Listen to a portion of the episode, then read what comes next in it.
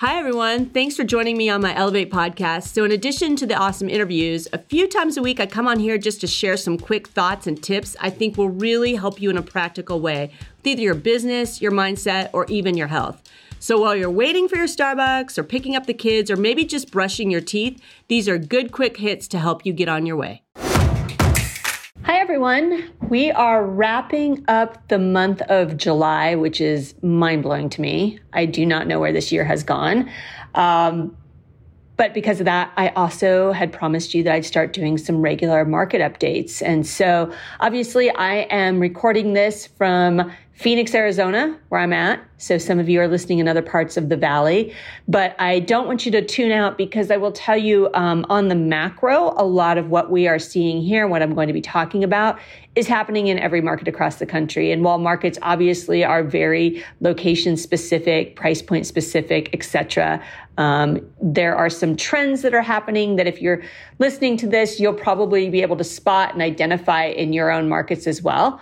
Um, so I always believe that knowledge is power. I like data. I like uh, really digging into the facts of what is happening rather than the headlines. And so um, this is a practice that I do for myself by really watching the numbers literally on a daily basis and the trends and the charts. I guess I am a little bit of a geek. I do like all that stuff. Um, but for you, you might not be into that. I think at a minimum, just hearing this information at least once a month gives you a much better pulse of what is actually happening than all the crazy stuff that you see in the headlines. So um, let's dig into the details and let me sort of anchor you into the reality of what we're seeing here in Phoenix, Arizona. Um, again, as I say Phoenix, Arizona, remember that by Phoenix, I mean the metro Phoenix area. So that includes all of the different municipalities, all the different cities, such as, you know, Queen Creek and Cave Creek. Um, those are the creeks.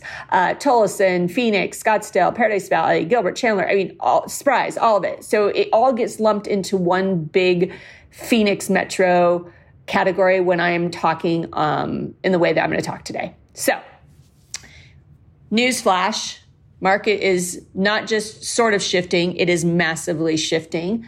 Uh, we have literally gotten whiplash watching what has taken place since uh, really March and and landing us here. It is, and I'll say this again a little bit later as we get down the down the line here, but this is the fastest changing market uh, any of us have witnessed in my lifetime, and not just like you know from the sidelines saying that literally factually, statistically, data driven, um, things are moving really, really, really, really fast. And so it can feel a little crazy, um, which is just another reason why I think it's important to get into the data. But um, it, it is truly, if you're like, wow, what happened? I, did, like, I blinked and something happened. Yeah, you did. It, it's it's changed that fast um, in terms of supply numbers, demand changes uh, just the radical shift from an extreme, the hottest, hottest, literally hottest sellers market we had tracked to now moving through balanced and into some parts of the valley into a buyer's market in a matter of, you know,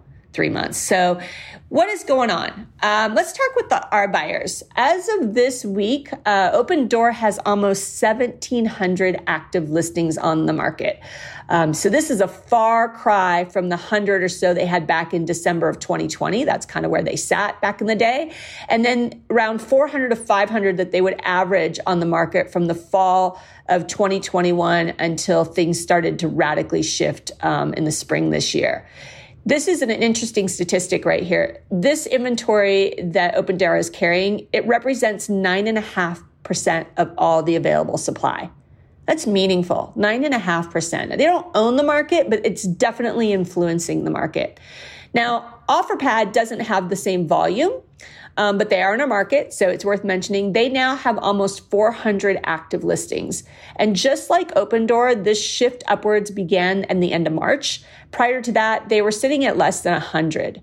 Um, so, comparatively speaking, they um, only have about 45 homes under contract. So, 400 active, 45 under contract. And this ratio would put them with about a six and a half month supply if they stopped buying today. Uh, when we go back to Opendoor, they have about 140 listings under contract. Again, they have um, 1,700, looking at my notes here, 1,700 active listings. So 140 under contract, which would mean they have about a seven month supply at this current absorption rate. So we have seen a massive change in what these iBuyers are doing in terms of volume coming onto our market. Um, and then, of course, we have the declining. Um, the declining absorption rate. So it, the, the lines are moving in opposite directions. Right now in Phoenix, the biggest market segment growth is in the single family home and townhome segment. Um, so supply is up 344% for single family homes and 370% for townhomes as of this last week. Um, why is that? Well, a couple of things. Number one, this single family homes specifically, and sometimes townhomes, but this is where um, investors tend to play, at least recently, on a big scale.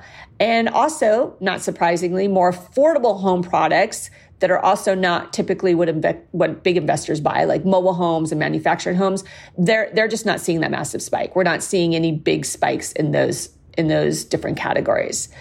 So, who's doing best and who's doing worst in terms of the cities around the valley? As of this last week, our strongest markets are number one, Fountain Hills, holding the best. Second is Paradise Valley, just behind Fountain Hills, and then Scottsdale in the number three position. So all three of these markets are technically still sellers markets. However, that dynamic is changing very, very quickly. Um, and again, generally speaking, again, the high end market is faring better right now than the middle market, which is really kind of getting beat up. Um, like I said in the beginning of this podcast, and but it repairs repeating, we have never seen our market shift at this velocity um, and all of the time it has been tracked. And so right now, demand is continuing to fall. If you watch the charts week over week, and listings under contract are extremely, extremely low for this time of year. Some of our markets are clearly now in a buyer's market. Uh, those include Maricopa, Queen Creek, and Buckeye. And not far behind them in terms of moving from balanced into buyers are Gilbert, Tempe, Peoria, and Chandler. In the next few weeks, assuming all the trends continue, which it appears to be the case, I mean, anything can happen, but right now when you're watching those lines, the, the, the trajectory of them are pretty extreme. Those markets, too, the ones I just mentioned, Gilbert, Tempe, Peoria, and Chandler, will likely technically be in a buyer's market. Um, so, what does all this mean? It means that the balance of supply and demand has tipped in the favor of buyers for the first time in a really, really, really, really long time. So, for perspective, we have not been in what is considered a balanced market where supply and demand are balanced since 2014 in Phoenix. Kind of nutty. So, what caused all this? Well, obviously the Fed had signaled that they wanted the housing market to cool, they want inflation to cool. It's all connected. Um, and so, March 2022, we passed the 4.4% 30 year mortgage rate. And that was the tipping point in our market in terms of the rate having a massive, a massive effect on the market. And that's when supply started to rise. Demand went down, supply started to rise. After 5% mortgage rates, the supply started to spike. So in June, we bounced around to 5.1 to 5.8 and all over the place. And when this happens, when the rates bounce and bounce and it's not stable and people don't know what is going on, it scares people and it puts buyers into paralysis. It puts investor buyers into paralysis because they have a very hard time forecasting where things are going to land. And it puts traditional homestead buyers, that's what we call people that are actually going to live in the house, puts them into paralysis because they're like, well, should I wait? Are the rates going down? Are the house prices going down? And so they just stop. And that's really what we're seeing right now is that there's just a lot of people sitting on the sidelines going, I don't know what to make of this. And so I'm just going to not do anything. I'm going to wait. We also saw the stock market shift. And uh, who does this affect? Well, it affects the institutions and the entities that will use Wall Street as a funding source. And as of June, we've had a lot of REITs pull out of the market. Um, and here's kind of the wild card luxury also typically gets very affected by the stock market. But right now, we're not seeing a big shift there other than seasonality. And this is super, super interesting.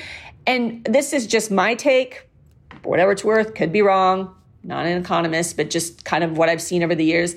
I think that in luxury right now, true luxury, especially over the three million, um, real estate is a safe haven, right? When things, when inflation gets bananas, uh, traditionally speaking, historically speaking, real estate is a is a hedge against that. And so people who don't have to sell, who don't want to sell, kind of look at those hard assets like real estate as a place where they're they're trending with the inflation. So, what do I think about all this? I think it is very, very reasonable to expect a 10, 15% adjustment by the end of the year in pricing.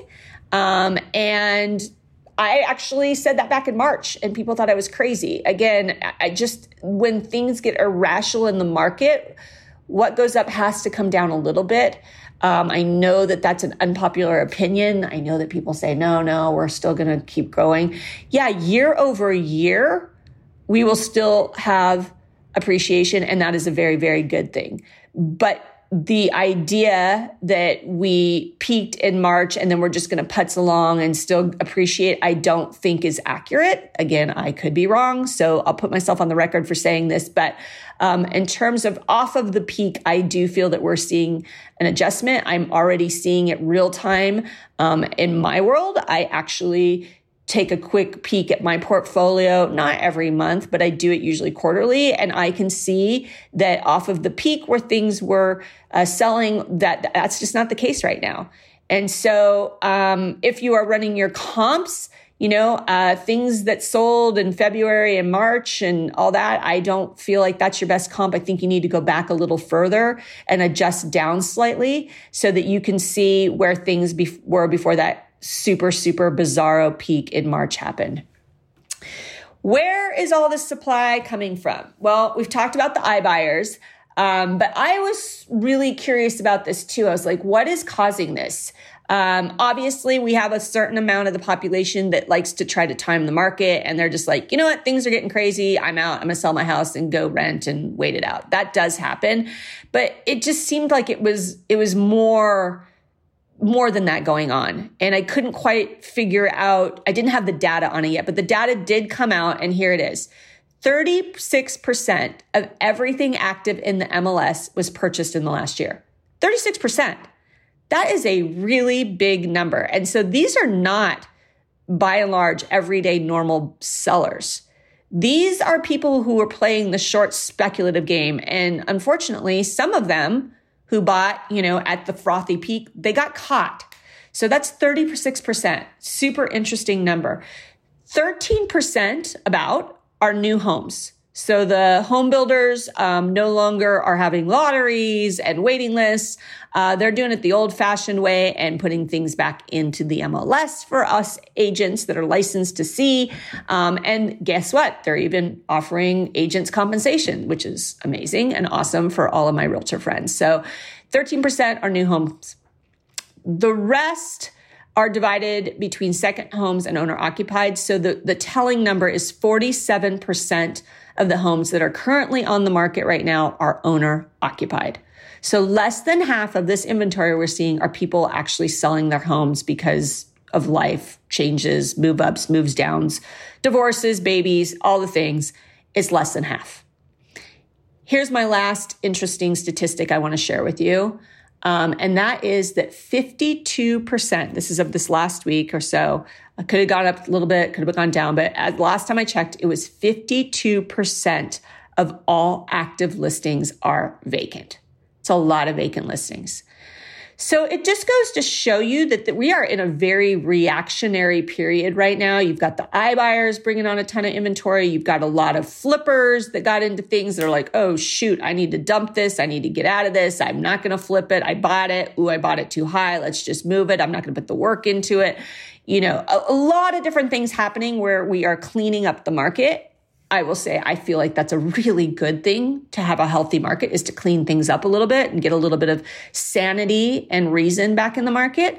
Um, but with every shifting market, you know what I always say, there are opportunities. So for the traditional buyers, um, you know, and the agents that are listening, I feel like the lending community has done a really good job reacting. I will say that that is one thing our industry does well is when they are like things are changing in terms of like how to get buyers into homes.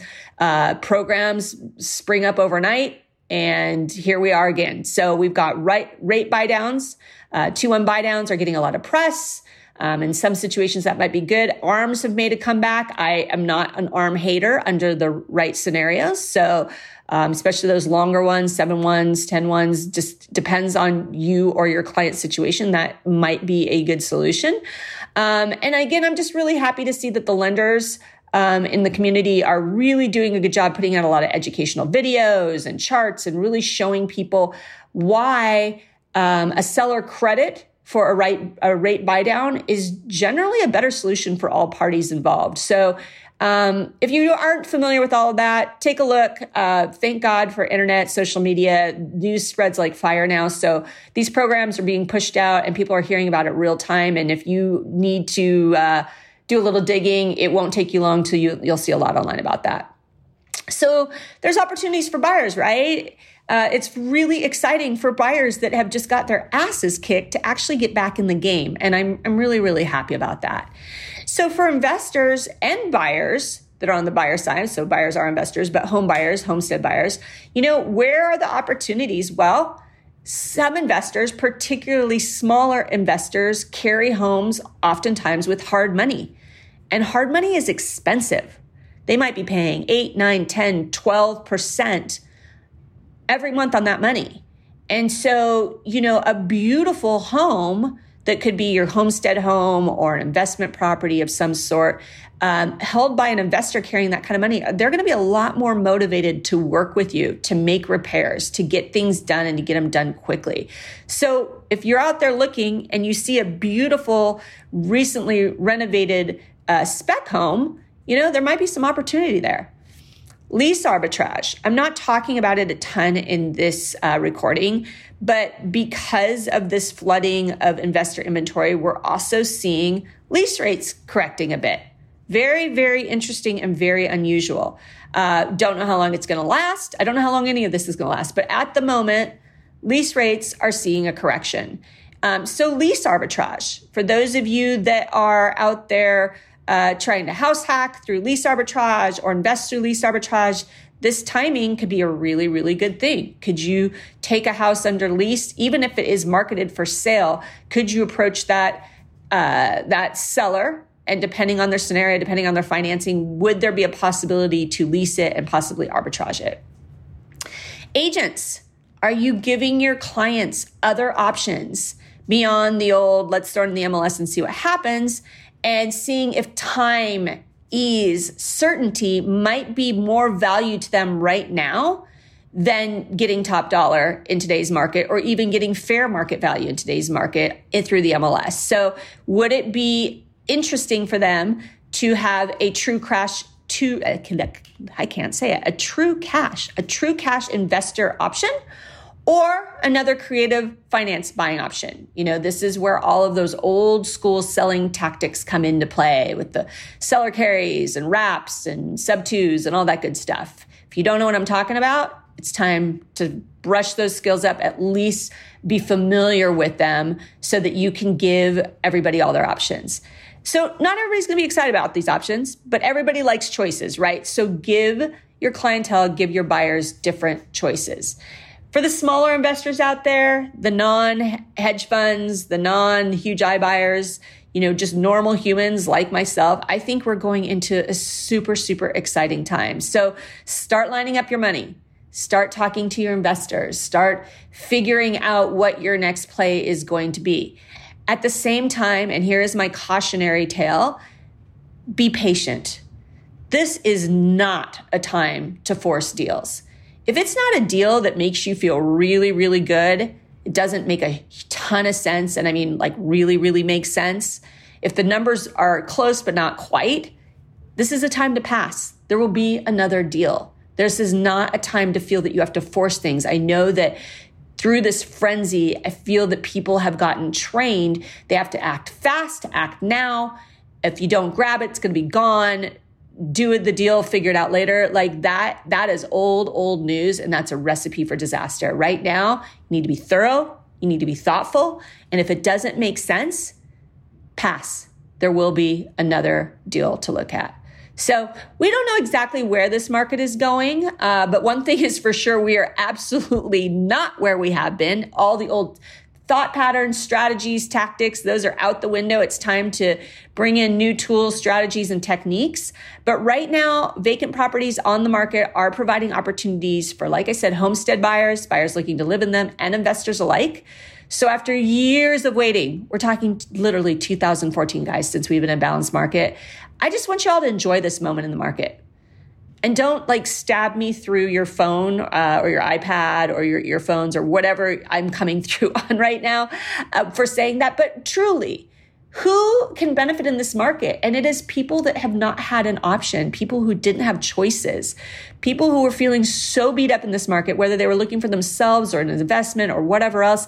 This is an exciting time because it's putting the power back into a more balanced state for most people and even to the buyers for a lot of people. And and this is a really really nice thing to see for a lot of people who have frankly been getting their ass kicked. So it's fun again to be a buyer. I always say this I absolutely 1000% believe in the long term health and uh, wealth building opportunities of the Phoenix metro market. I absolutely believe in the long term possibilities for real estate investing across the country. So, you know, this, these changes happen, right? And if you are sitting on a portfolio of homes, or maybe you just have one property, you're like, oh my God, it's going down so much. What do I do? This is for the newer investors out there. You don't lose money till you sell. You do not lose money till you sell. So I'm going to do a whole nother podcast on that very simple concept, but do not be reactionary. Look at what you have.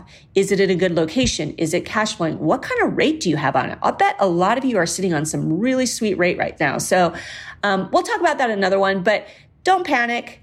Things, markets swing, shifts happen every time if you look at them with the eyes of where's the possibilities where are the potentials um, get excited about it. I assure you for every person that is freaked out right now there are five more that are pumped about this.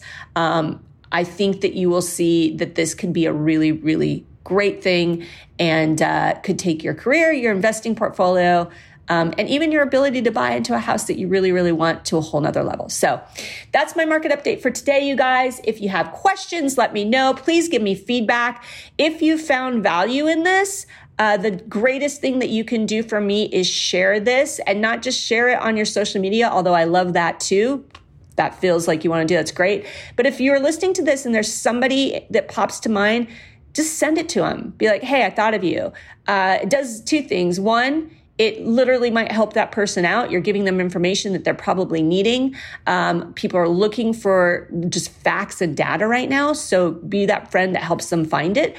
Um, and secondly, it's going to help you. You're doing something good for somebody else. And you know, I believe in that. Do good for other people and watch how the world does good to you. So have a really, really good rest of your weekend. Be well out there. Let me know if you have questions. Give me your feedback, and I will see you next time. Thanks so much for joining me on my Elevate Quick Thoughts. If this spoke to you, I would be so grateful for you to give me a quick review, and even better if you would share it with a friend. I'm here three times a week, so I look forward to catching up with you on the next one. See you soon.